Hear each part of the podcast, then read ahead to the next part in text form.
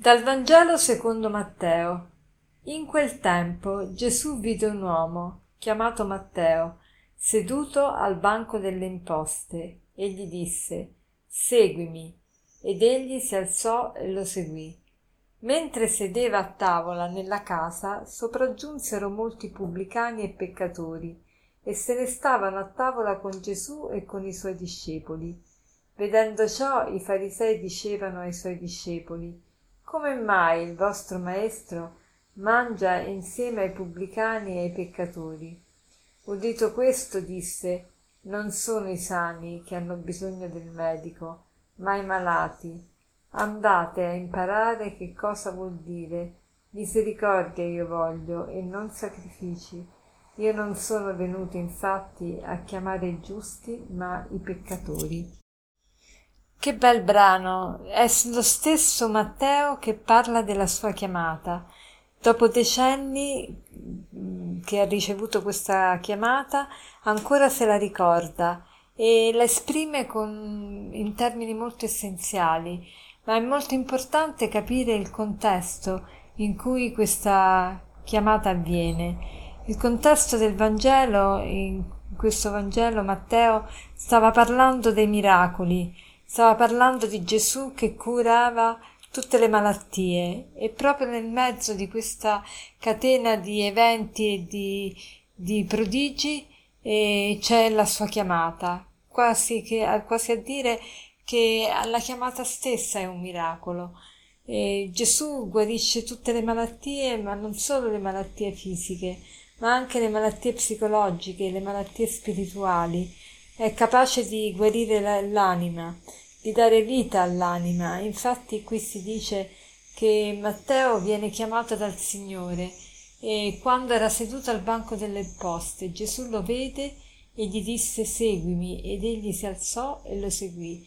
Si alzò, il verbo che, che qui Matteo usa è lo stesso che usa per dire la risurrezione, cioè Matteo si alza, ossia risorge e segue il Signore.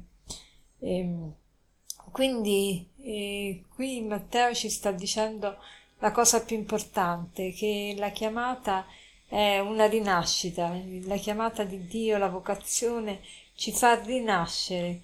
È come se noi in questo momento avessimo una nuova vita. E, e questa vita ci fa vivere una vita diversa. E chi di noi non ha delle ferite, non ha delle, delle malattie spirituali da guarire. Ecco, la chiamata di Dio vuole, vuole guarirci, vuole darci nuova vita.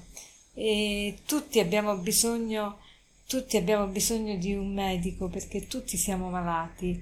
Malati perché tante volte abbiamo ricevuto parole magari che ci hanno offeso che ci hanno ferito espressioni che ci hanno buttato molto giù, che ci hanno fatto precipitare nel baratro.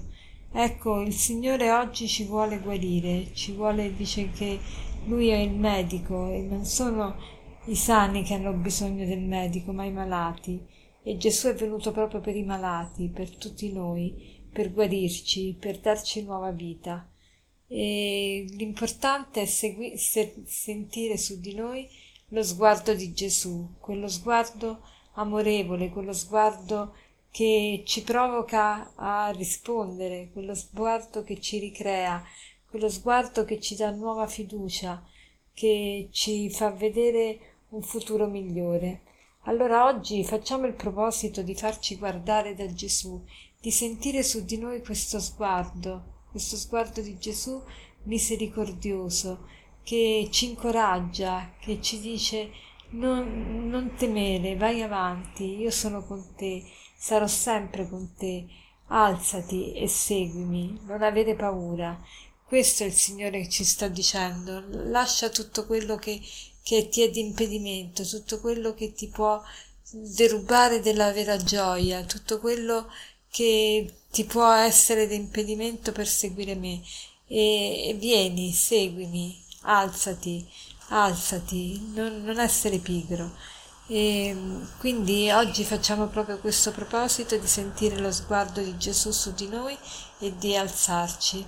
E mm, com- come conclusione vorrei citarvi questo aforisma che dice così.